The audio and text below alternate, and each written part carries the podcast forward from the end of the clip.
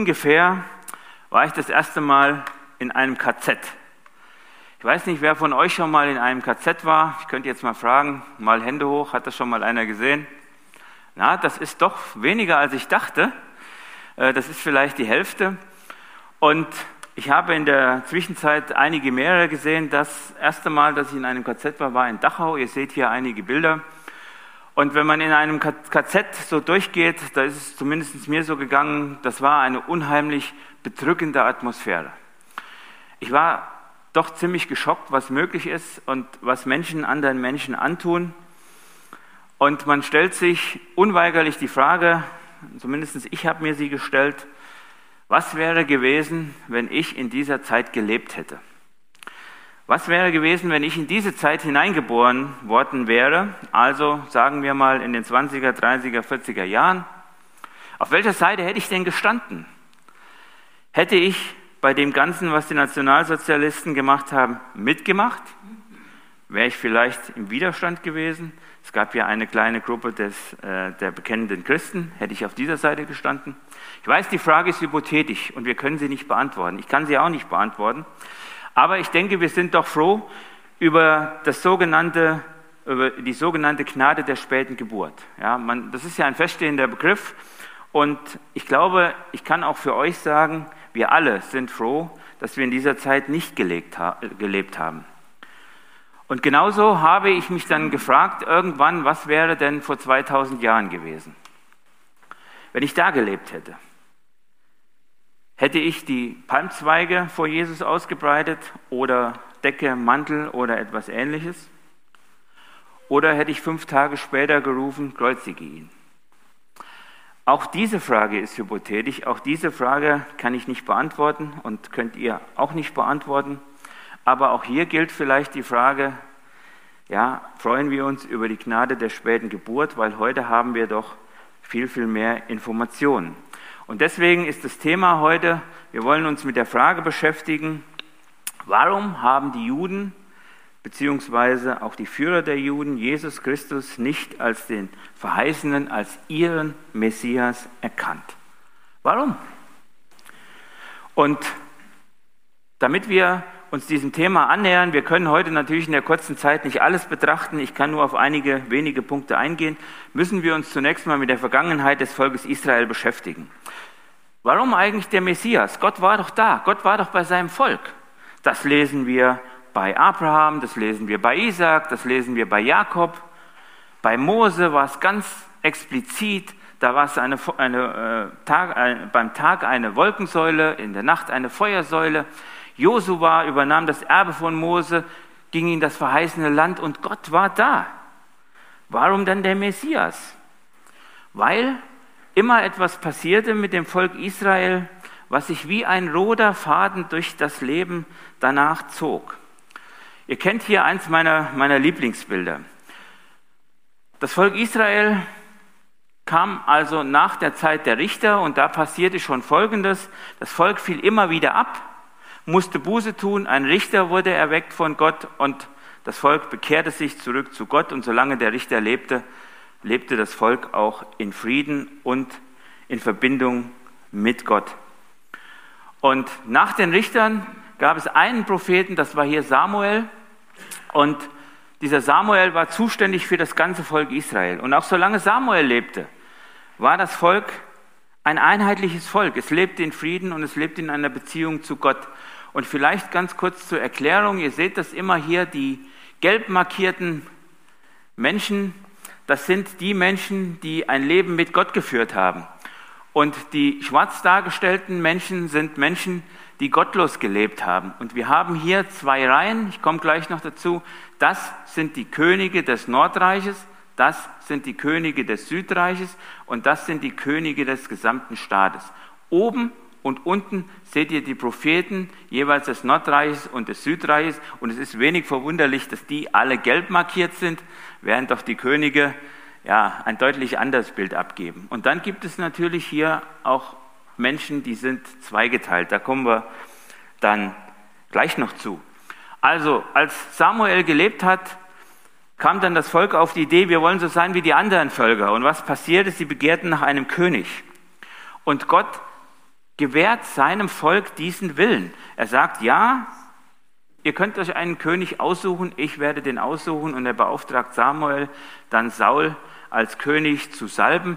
Und das, seht ihr hier vorne, war dann der erste König des gesamten Volkes Israel.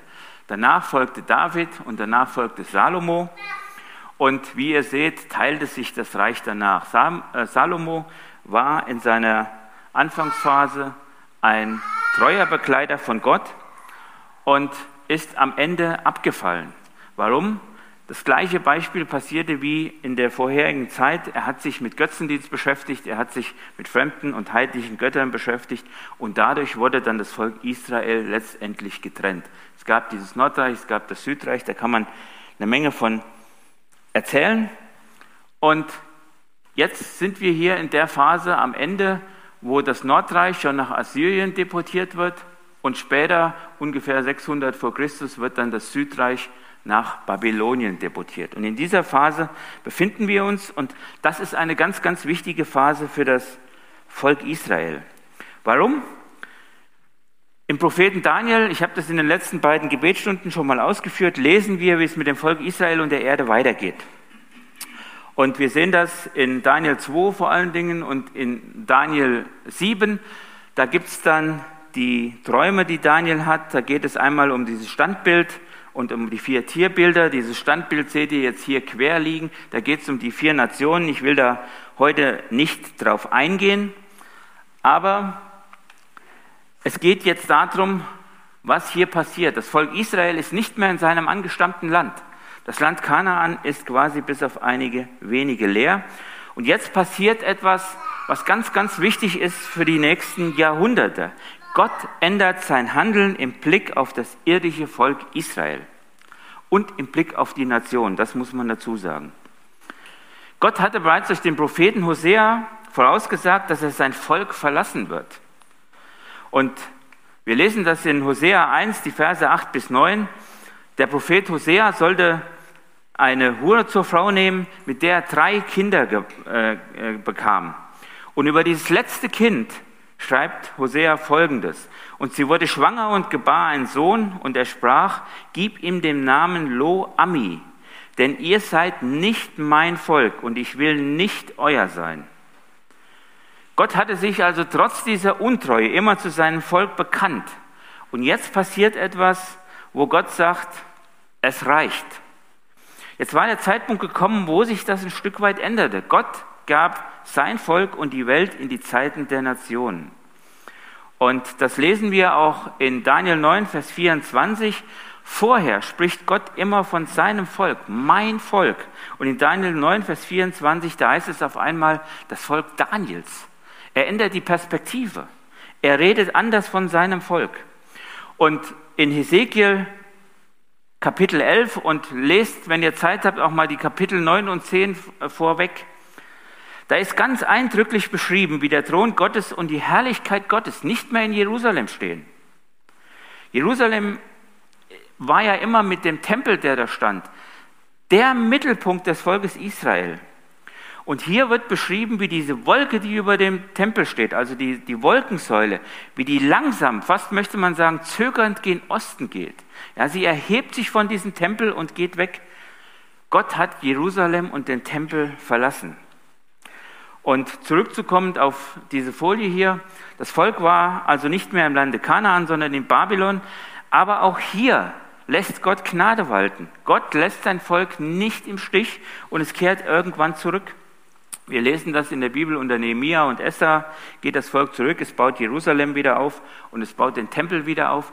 Aber ab diesem Zeitpunkt ist das Volk Gottes fremdbestimmt. Ja, es hat zwar Könige, aber die sind immer von jemand anderem eingesetzt worden. Das Volk Israel herrschte nicht mehr selbstständig in seinem Land.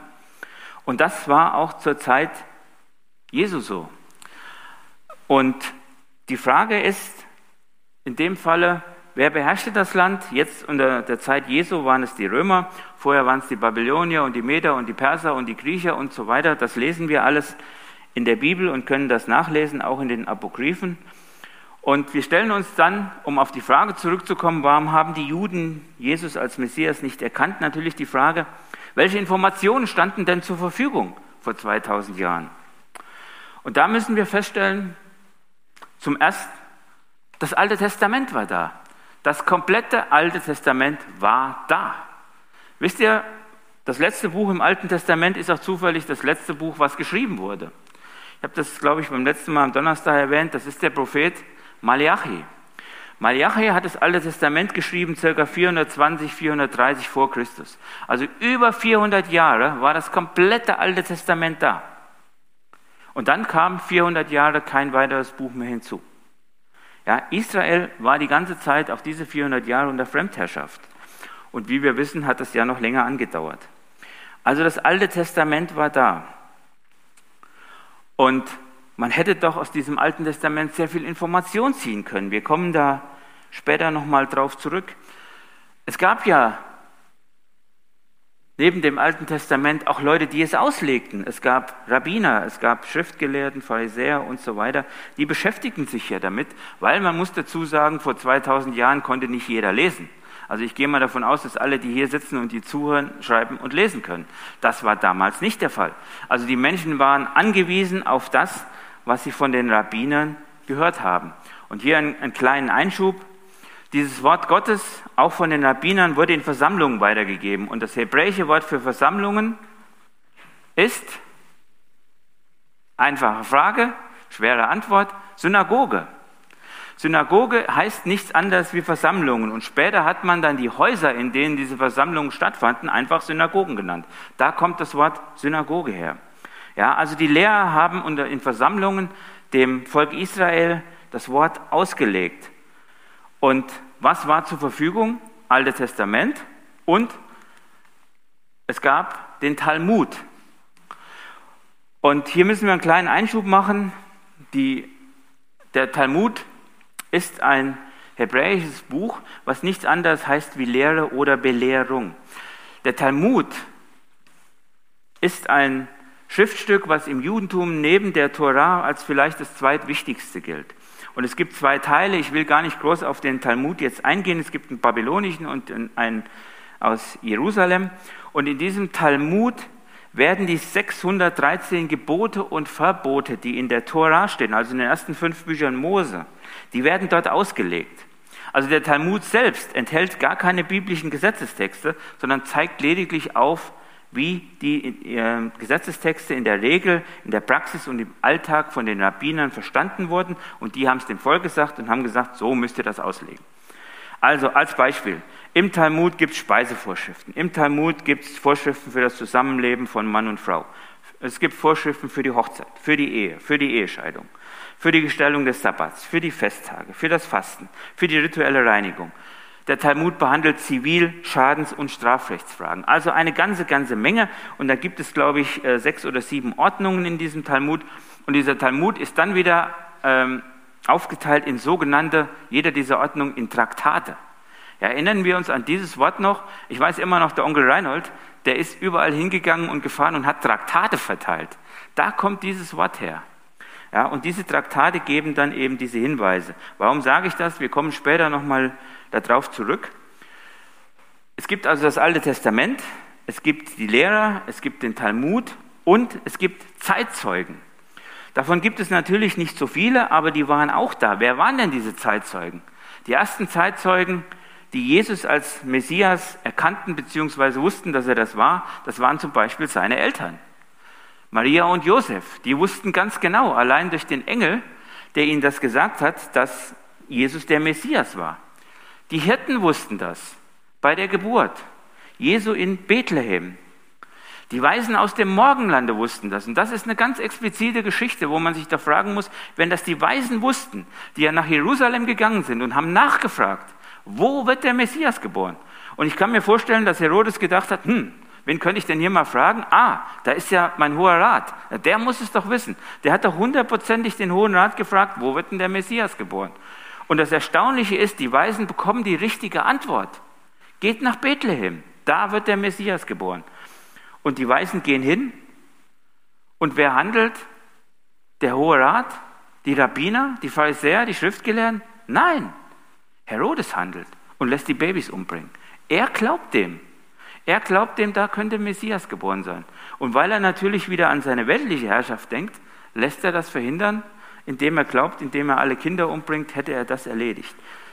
Die Juden, die es eigentlich hätten wissen müssen, die ja sogar den richtigen Text hatten und schicken die Weisen nach Bethlehem, die merken nicht, dass da der Messias geboren wurde.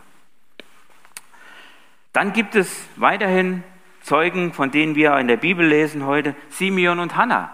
Ja, Simeon lebt so lange, bis dass er den Messias gesehen hat. Und dann sagt er, jetzt kann ich sterben, ich habe ihn gesehen. Und das bezeugt er auch.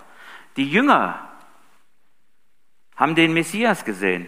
Wir kennen die bekannte Geschichte in Lukas 9, Vers 20, wo Jesus dann fragt, was sagen denn die Menschen, der ich sei? Und die Jünger sagen, ein Prophet und Elia und zählen das alles auf. Und dann sagt Petrus, du bist der Messias, du bist der Gott. Und dann sagt auch Jesus hier einen ganz besonderen Satz, der auch wichtig ist für das, mit dem wir uns beschäftigen, nämlich er sagt, das hat dir Gott offenbart. Ja, also eine Offenbarung von Gott, dass Jesus der Messias ist. Es gab Johannes den Täufer. Und Johannes der Täufer ist ja vor Jesus durch das Land Kanaan oder durch das israelische Land gezogen. Und in Johannes 1, Vers 29, da lesen wir, was Jesus über Johannes den Täufer sagt. Und da sagt Jesus, er ist der Bote Jehovas, der in Maleachi 3 angekündigt wurde. Und er ist der Prophet Elia, der in Maleachi 4 vorausgesagt wurde. Ich versichere euch, unter den Menschen gibt es keinen größeren als Johannes den Täufer. Und dann kommt dieser bekannte Satz, Matthäus 11, Vers 11. Und doch ist jemand, der im Königreich des Himmels eine geringe Stellung hat, größer als er. Also Johannes der Täufer, wissen wir auch, er lässt ja sogar Jesus fragen, bist du der da kommen soll? Der war sich jetzt auch nicht ganz sicher, vermutlich geprägt von dem, was er in Israel gehört hat. Und dann bekommt er eben auch die Antwort. Schau doch, was passiert. Und Johannes erkennt, das ist der Messias, für den habe ich gezeugt. Und Johannes war ja als Prophet anerkannt. Wir werden auch das später noch hören, warum denn, obwohl es den Johannes gab, das Volk nicht geglaubt hat, beziehungsweise die Führer des Volkes. Also, fassen wir zusammen, was es alles gab. Ja, das Alte Testament, es gab die Lehre, es gab den Talmud und es gab Zeitzeugen. Und wir müssen noch einen Einschub machen. Es gab in der Bibel, in dem Alten Testament, hier mal ein paar Beispiele, 300 Hinweise auf den Messias im Alten Testament. 300. Ja. Ich kann die gar nicht alle zeigen. Also es wird auf alles Mögliche hingewiesen im Alten Testament auf den Messias. Und wir müssen uns auch hier wieder fragen, die Juden kannten doch das gesamte Alte Testament. Die kannten alle diese 300 Hinweise. Warum haben sie den nicht erkannt? Und jetzt könnte man sagen, ja, vielleicht ist das Ganze noch Zufall mit diesen 300 Hinweisen. Und da gibt es einen Wissenschaftler, der heißt Peter Stoner, der hat ein Buch geschrieben, das heißt Science Speaks. Und der hat dann das Ganze dann mathematisch dargestellt. Vielleicht haben wir den einen oder anderen Mathematiker hier unter uns, die das lesen können und rechnen können mit der Wahrscheinlichkeit. Der sagt also, wenn ein Mensch nur acht Prophezeiungen aus dem Alten Testament durch Zufall erfüllen würde, ist es eine Wahrscheinlichkeit von 1 zu 100 Billiarden. 1 zu 100 Billiarden. Das schließt natürlich daraus, wenn einer alle 300 erfüllen will, ist der Zufall hier völlig ausgeschlossen. Völlig ausgeschlossen. Das ist kein Zufall. Und bei all diesen Hinweisen haben die Juden natürlich was draus gemacht. Ja, sie haben schon gesehen, da gibt es einen Messias. Und was haben die Juden denn dem Volk gesagt, was der Messias sein soll? Zunächst einmal haben sie dem Messias gesagt, der muss ein Prophet sein. Und ich glaube, hier kann man einen Haken dran machen, das ist völlig unstrittig. Auch die Juden und die Führer des Judentums haben erkannt, das ist ein Prophet, denn was Jesus alles gemacht hat, das geht nicht als normaler Mensch. Ja, zum anderen gibt es einen ganz, ganz wichtigen Punkt. Es gibt die sogenannten 3 messianischen Wunder. Ich weiß nicht, ob ihr das kennt. Die Juden haben also dem Volk gesagt, wenn der Messias kommt, dann wird er 3 messianische Wunder tun. Und was sind denn die 3 messianischen Wunder? Das erste finden wir in Lukas 5. Da geht es um einen Aussatz. Ich kann das nur kurz erläutern. In 3. Mose 13 und 14 finden wir genaue Vorschriften, wie die Führer des Volkes, also der Hohe Rat, sich im Falle der Heilung eines Juden vom Aussatz verhalten sollten. 2 Kapitel lang wird das explizit beschrieben. Aber diese Anweisungen, diese 2 Kapitel, wurden niemals gebraucht. weil nie wurde ein Mensch in dieser Zeit vom Aussatz geheilt. Niemals. Und deswegen haben die Juden immer gesagt, wer jemanden vom Aussatz heilt, das ist das erste messianische Wunder. Und wir lesen ja in Lukas 17, dass Jesus erstmal einen einzigen vom Aussatz heilt und dann schickt er den natürlich zum Hohen Rat, denn die mussten den begutachten. Und jetzt ist das etwas, ja, man kann das fast sagen, wie ein göttlicher Humor, denn dann werden 10 Leute auf einmal vom Aussatz geheilt. 10 Leute auf einmal. Und alle diese 10 mussten jetzt zu dem Hohen Rat. Und der Hohe Rat musste bei jedem Einzelnen feststellen, Messianisches Wunder. Ja, die mussten doch eigentlich 10-mal sagen, das ist eins. Wer hat denn bisher jemand vom Aussatz geheilt? Keiner. Ja, das war das erste messianische Wunder. Das zweite messianische Wunder finden wir in Matthäus und auch in Markus. Da geht es um die Austreibung von Dämonen. Ja, ein Dämon konnte ausgetrieben werden, auch nach jüdischem Verständnis, indem man mit diesem Dämon Kontakt aufnahm. Also man musste mit ihm kommunizieren und man musste seinen Namen erfragen. Und wenn man diesen Namen wusste, konnte man diesen Dämon austreiben. Das konnten einige Juden und auch Führer der Juden auch. Das war nichts, was Jesus alleine konnte. Jesus treibt auch Dämonen aus, und zwar genau nach dieser jüdischen Vorgabe, indem er dann fragt, wer das ist. Und wir erinnern uns, der Dämon sagt dann, mein Name ist Legion, und dann geht's ab. Ja, aber das Entscheidende ist, dass Jesus Dämonen austreibt aus jemandem, der stumm ist. Und das konnten die Juden nicht. Weil man konnte ja keine Kommunikation aufnehmen. Wie will ich mit jemandem sprechen, der stumm ist? Wie will ich da seinen Namen erfahren? Die konnten das nicht. Und das lesen wir in der Bibel. Und dadurch war ganz deutlich, dass das ein messianisches Wunder war. Und die Pharisäer lehrten, wenn der Messias kommt, dann kann er eben auch diese Art eines Dämons austreiben. Und in Johannes 9 wird dann berichtet, Verse 1-2, das dritte messianische Wunder, da geht es um einen Mann, der blind ist. Und dann stellen die Jünger die Frage, wer hat gesündigt? Dieser oder seine Eltern, so dass er blind geworden ist. Ja, und die Antwort kennen wir. Jesus sagt, dieser Mensch hat weder die Eltern gesündigt, noch er hat gesündigt, sondern an diesem Menschen sollen die Werke Gottes offenbar werden. Das war das dritte messianische Wunder. Ich muss ein bisschen auf die Zeit gucken. Also der Hohe Rat hätte das wissen können, weil kein Mensch vorher hat diese 3 messianischen Wunder vollbracht, außer Jesus. Und wir sehen hier noch dann Themen, mit denen die Juden das Volk weiter aufgeklärt haben, was der Messias sein muss. Er wird den 3. Tempel bauen, er wird alle Juden im Heiligen Land sammeln, er wird weltweiten Frieden bringen. Und ihr seht hier schon den Unterschied. Diese 3 letzten Punkte sind nicht alle, ich habe sie nur mal als Beispiel draufgeschrieben. Was die Juden hier nicht erkannt haben, ist, dass es sich hier nicht um das erste Kommen des Messias handelt, sondern um das zweite. Jesus wird den 3. Tempel bauen und er wird, und das sind wir ja heute schon in der Erfüllung drin, alle Juden im Heiligen Land wieder sammeln. Ja, aber die Juden haben das genau auf den Messias projiziert, der eben vor 2000 Jahren hätte kommen sollen. Und jetzt ein letztes. Die Hinweise waren also sehr, sehr eindeutig. Und jetzt gibt es noch eine entscheidende Tatsache, nämlich das Wirken Jesu. Und auf die 3 Jahre gehe ich jetzt nicht ein, aber auch das war da. Und da hätte man vieles, vieles feststellen können. Und dann kommt die letzte Woche im Leben von Jesus. Und diese letzte Woche ist eine ganz, ganz entscheidende Woche. Das ist die entscheidendste Woche, die wir vielleicht in dieser ganzen Menschheit kennen. Und die Bibel findet diese Woche auch ziemlich wichtig, weil ungefähr 1/3 sämtlicher Texte in den Evangelien werden auf diese letzte Woche verwendet. Matthäus, Markus, Lukas, Johannes, ihr könnt das alles lesen, ihr werdet nachher ein paar Beispiele sehen noch. 1/3 aller Texte auf diese letzte Woche. Was passiert denn in dieser letzten Woche? In dieser letzten Woche gibt es immer noch genügend Hinweise und ich will versuchen, die kurz darzustellen. Ich habe hier nur zur Darstellung mal das Thema Sonnenaufgang und Mitternacht dargestellt. Ihr wisst, dass die jüdischen Tage damals anders begannen als bei uns. Ja, bei uns ist Mitternacht der Schnitt und im Judentum war das Sonnenuntergang. Also das wechselte schon mal. Im Prinzip kann man jetzt hier sagen, abends so 18 Uhr gab es den neuen Tag. Das ist insofern wichtig, weil man ja immer diskutiert, das letzte Abendmahl, war das jetzt Donnerstagabend oder war das Freitag? Nach jüdischer Rechnung war es Freitag. Es passierte also an an dem Kreuzigungstag. Nach unserer Zeitrechnung wäre es Donnerstag gewesen, weil eben abends noch denn der Tag vorher da war. Das ist nur mal so als Beispiel.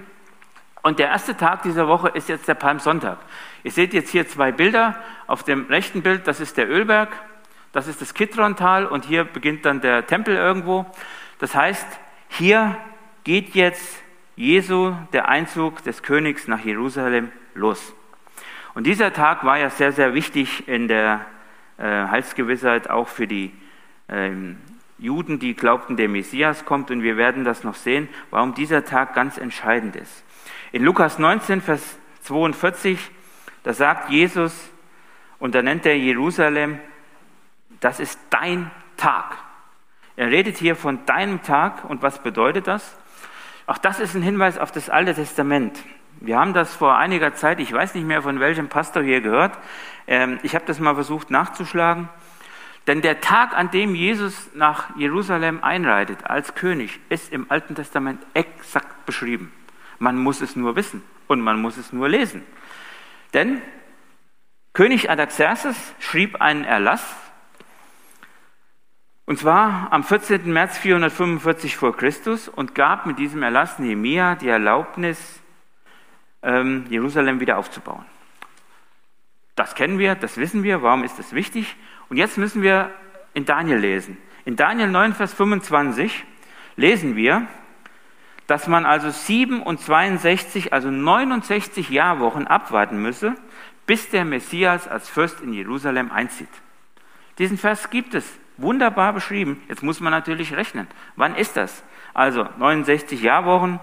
Und ich mache die Rechnung jetzt mal relativ einfach. Natürlich ist das jüdische Jahr nach dem Mondkalender und nicht nach dem gregorianischen Kalender, wie wir das heute haben.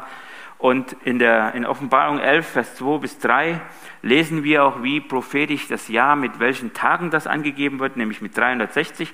Und wenn man das jetzt multipliziert, also 69 Wochen mal 7 Jahre mal die 360 Tage, ergibt exakt 173.880 Tage. Palmsonntag war der 6. April 32 nach Christus, also exakt der 173.880. Tag nach dem Erlass des Artaxerxes. Wenn die Juden die Bibel so gekannt hätten, hätten sie das wissen müssen, eigentlich. Ja. Und sie hätten nachrechnen können und hätten sagen müssen, bei dem, was sie erlebt haben, also gerade das hier, da zieht jemand ein, und das muss ja ein Riesenerlebnis gewesen sein. Also könnt ihr euch vorstellen, wenn jetzt auf einmal ein Riesenzug hier nach Steinbach einzieht, ja, und die Leute rufen, das ist der Messias, ganz Steinbach wäre auf den Beinen. Und wahrscheinlich noch ein paar Dörfer drumherum mit. Das hätte jeder mitgekriegt. Jeder hätte gewusst, um was es da geht. Ja, und die Juden haben hier einen ganz besonderen Hinweis, und sie ignorieren den Hinweis oder kennen ihn nicht. Ich kann es nicht sagen, aber das ist ein ganz, ganz entscheidender Hinweis. Man hätte es aus dem Alten Testament wissen können. Und jetzt passiert eben noch was. Das ist ein Bild des Tempels, wie er damals in Jerusalem stand. Hier ist die Burg Antonia, hier das ist der Tempel, das ist der Vorhof der Frauen, das ist der Vorhof der Männer und der Priester, das ist das Heiligtum, und was man jetzt ganz schlecht hinten sehen kann, das Allerheiligste dann hinten dran. Hier das alles hier ist der Vorhof der Heiden, und das ist die große Säulenhalle. Und in dieser großen Säulenhalle sitzt hier der Hohe Rat.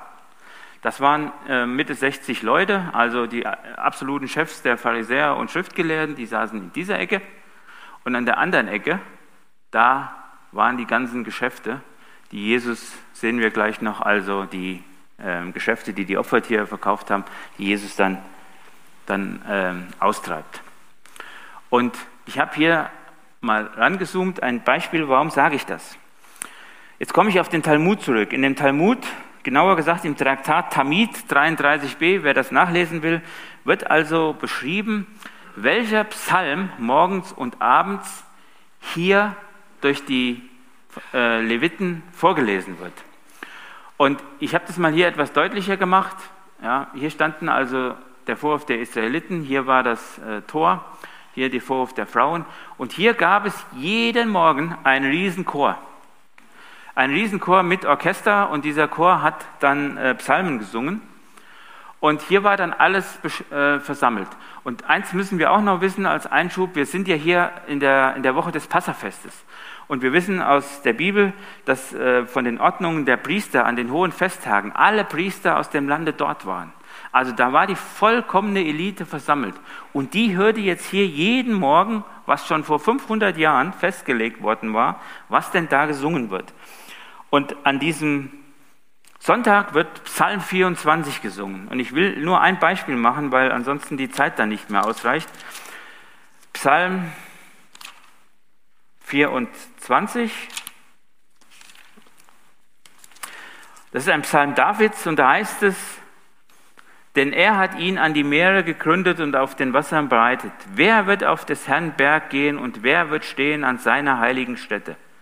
Der unschuldigen Hände hat reines Herz und der reines Herzens ist, der nicht Lust hat zu loser Lehre und schwört nicht fälschlicherweise. Der wird den Segen von Herrn empfangen und Gerechtigkeit von dem Gott seines Heils. Das ist das Geschlecht, das nach ihm fragt, das sucht sein Antlitz Gott Jakobs. Und dann steht bei mir in der Bibel eine Klammer und da steht das Wort Selah. Und dieses Wort Selah heißt nichts anderes wie Pause. Also der Chor hat gesungen und dann gab es eine Pause. Und diese Pause sollte also benutzt werden, um nachzudenken, was denn der Chor da gesungen hat. Und wir werden sehen, wenn ihr jetzt den ganzen Psalm mal lest, dieser Psalm passt exakt auf Palmsonntag. Und ich gehe mal einfach aufgrund der Zeit jetzt ein Stück weit weiter. Wir können uns heute damit nicht mehr beschäftigen. Das ist der Montag. Und auch an diesem Montag passiert eigentlich nichts außer der Tempelreinigung. Aber das ist natürlich eine ganz entscheidende Geschichte, weil es kommt jetzt hier zur Konfrontation mit dem Hohen Rat. Und an diesem Montag wird im Tempel gelesen Psalm 48. Und auch dieser Psalm 48 passt exakt auf diesen Montag. Nämlich, da geht es darum, wer an den Herrn glaubt und wer nicht glaubt und so weiter und so fort. Ich kann euch das jetzt gar nicht alles sagen. Lest das vielleicht selber mal. Und dann geht es weiter und jetzt kommt der ganz entscheidende Tag. Das ist der Dienstag. Und am Dienstag wird Psalm 82 gelesen. Aber am Dienstag passiert sehr, sehr viel. Ja? Schaut euch das mal an, was an diesem Dienstag alles passiert. Jetzt nimmt die Konfrontation seinen Lauf und jetzt geht es auf den Höhepunkt zu. Also als erstes nach der Tempelaustreibung fragt jetzt der Hohe Rat, der muss ja reagieren, der muss ja sagen, was ist hier, was passiert denn jetzt? Ist das der Christus oder ist es nicht? Jetzt fragen die nach der Vollmacht Jesu. Und wir kennen diese Geschichte. Jesus stellt dann die Frage, die Taufe des Johannes, war sie von Gott oder war sie von den Menschen? Und Jesus beantwortet dann diese Frage nicht. Ja, er sagt, wenn ihr mir das nicht beantworten könnt, dann beantworte ich das auch nicht. Und hier macht der Hohe Rat schon einen ersten extremsten Fehler. Er lügt. Er sagt nämlich, wir wissen es nicht. Und der Hohe Rat wusste das ganz genau. Ja, wir kennen diese Geschichte. Und das geht weiter mit dem Gleichnis von den ungleichen Söhnen, von den bösen Weingärtnern. Gleichnis vom Hochzeitsmahl, ist es erlaubt, dem Kaiser Steuern zu geben, Sadduzäer und die Auferstehung, das größte Gebot, der Messias, ein gewöhnlicher Mensch. Hier fährt jetzt der Hohe Rat alles auf, was er hat. Ja, sämtliche Spezialisten prüfen Jesus und stellen ihm Fragen und sagen und wollen herausfinden, was denn hier los ist. Und ich habe das hier mal gezeigt, diese ganzen Themen, ihr seht hier die Bibelstellen, die sind noch mit dem Hohen Rat und als der Hohe Rat weg ist, gibt es noch wesentliche Themen, nämlich dann die Warnung vor der heuchlerischen Tora-Gelehrsamkeit, die 8 Weherufe im Tempel und die Ölbergrede von Jesus. Und diese 3 Themen finden statt, ohne dass der Hohe Rat da ist. Ja, und an diesem Dienstagabend, dann beschließt der Hohe Rat endgültig, Jesus muss weg. Und am Mittwoch, ganz schnell jetzt durchgehend, gibt es dann den Komplott und Verrat. Es gibt noch die Salbung in, jetzt war ich zu schnell. Die Salbung in Bethanien und der Verrat des Judas. Und da wird gelesen Psalm 94. Und wenn ihr das lest, werdet ihr wieder feststellen, es passiert genau das, was in dem Psalm steht, an diesem Tag. Warum haben die Juden das nicht erkannt? Die mussten es wissen. Am Donnerstag war die Vorbereitung des Passahfestes. Auch hier nur ganz kurz. Von dem Geschichtsschreiber Josephus Flavius wissen wir, dass zu Zeiten des Passahs ungefähr 2,5 Millionen Leute in Jerusalem waren. 2,5 Millionen, das ist Hamburg und München zusammen, in dem kleinen Jerusalem. Und die mussten jetzt alle das Passahlamm feiern. Und das bedeutet, da das ja eine Familie ein Passahlamm war, das bedeutet, dass das Passahlamm ungefähr an diesem Tag 250.000 Schafe geschlachtet wurden. Und es gab nur einen einzigen Punkt, wo die geschlachtet wurden. Die wurden nicht zu Hause geschlachtet. Die mussten in Jerusalem auf diesem Altar geschlachtet werden. Und das war eine logistische Meisterleistung, damals schon vor 2000 Jahren. Die haben also Wasser aus dem Jordan hochgepumpt. Da gab es ein Kanalisationssystem und das ging dann wieder in den Jordan weg. Und ihr könnt euch sicherlich vorstellen, bei 250.000 Lämmern, was dort für ein Blut war. Überall Blut, der ganze Jordanrot, alles Blut. Und Johannes und Petrus sind die beiden, die beauftragt werden, das Passahlamm zu schlachten. Und das sind auch übrigens die einzigen beiden, von denen wir dann in den Briefen später lesen, die vom Blut des Lammes reden. Die sind geprägt von diesem Donnerstag gewesen. Die haben das gesehen, denn die mussten ja alle hier anstehen. Und wir gehen dann ganz kurz, Freitag, die Kreuzigung, das kennen wir alles. Und vielleicht noch einen interessanten Hinweis. Es gibt insgesamt 6 Prozessphasen. Man hat nicht einmal mit Jesus prozessiert, 6-mal. Und die Juden dürften erst bei Tagesanfang, also bei Helligkeit, einen Prozess durchführen. Die verstoßen also hier schon mal insgesamt gegen ihr eigenes Gesetz, indem es nämlich schon mitten in der Nacht in dem Propheten Annas einen Prozess gibt, dann mit dem aktuellen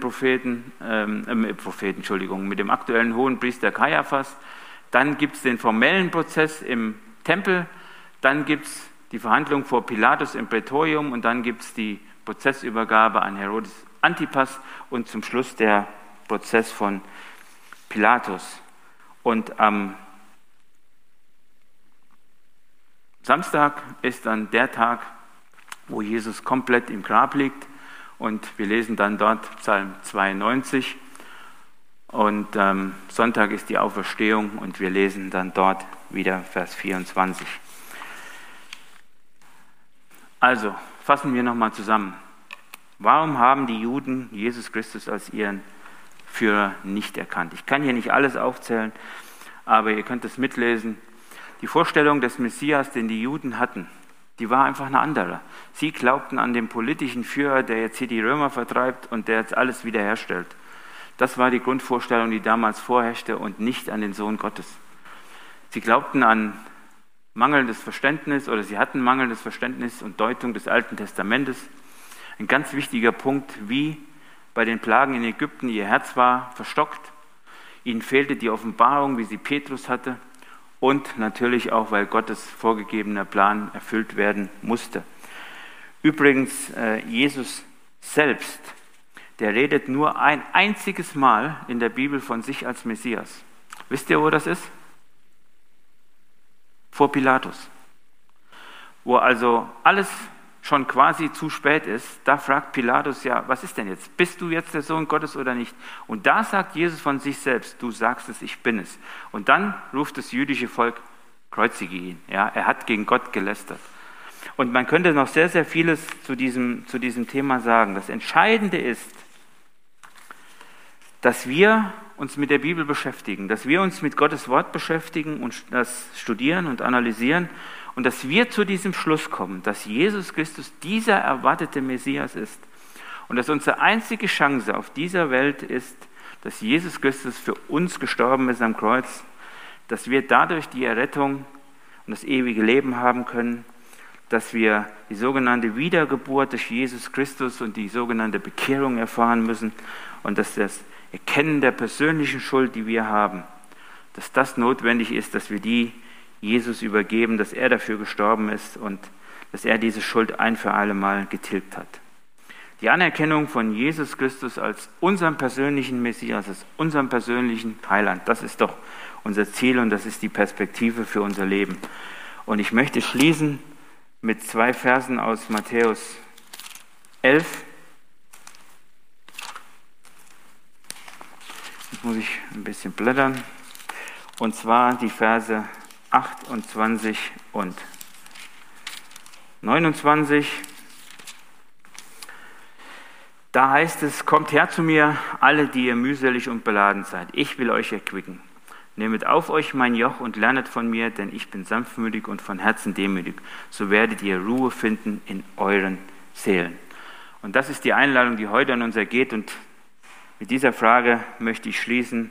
Habt ihr dieser Einladung schon Folge geleistet? Und wenn nicht, kann ich euch nur empfehlen, das zu tun. Amen.